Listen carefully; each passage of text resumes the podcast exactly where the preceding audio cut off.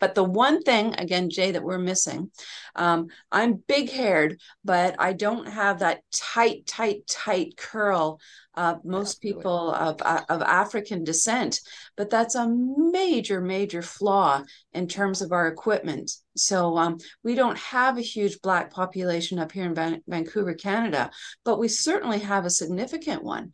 Um, and I would say that's probably about 5% of our, our practice. Um, and we've developed very special uh, techniques uh, to be able to part extremely springy hair um, to be able to do our work. And yeah. there's something wrong that we need a special technique. So I have a call out there to anybody making equipment um, for it to work on, um, you know, all um, all of us, shall we say? And yeah. the fact that we had a problem with just my big curly hair.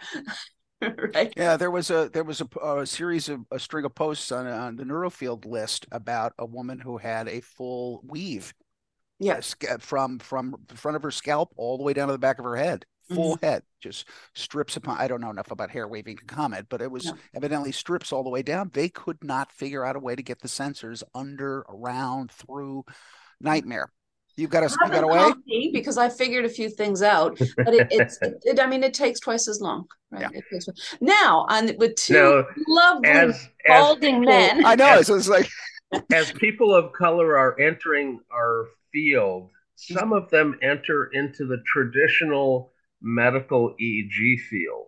Mm-hmm. And the medical EEG field has the same problem yeah. with the clients who come in with, shall we say, big hair. Yeah. Um, or we cornrows or oh, yeah. um, or dreadlocks. And there's actually uh, uh, a solution from people of color in the traditional medical field that's that's been developed. I've seen it online.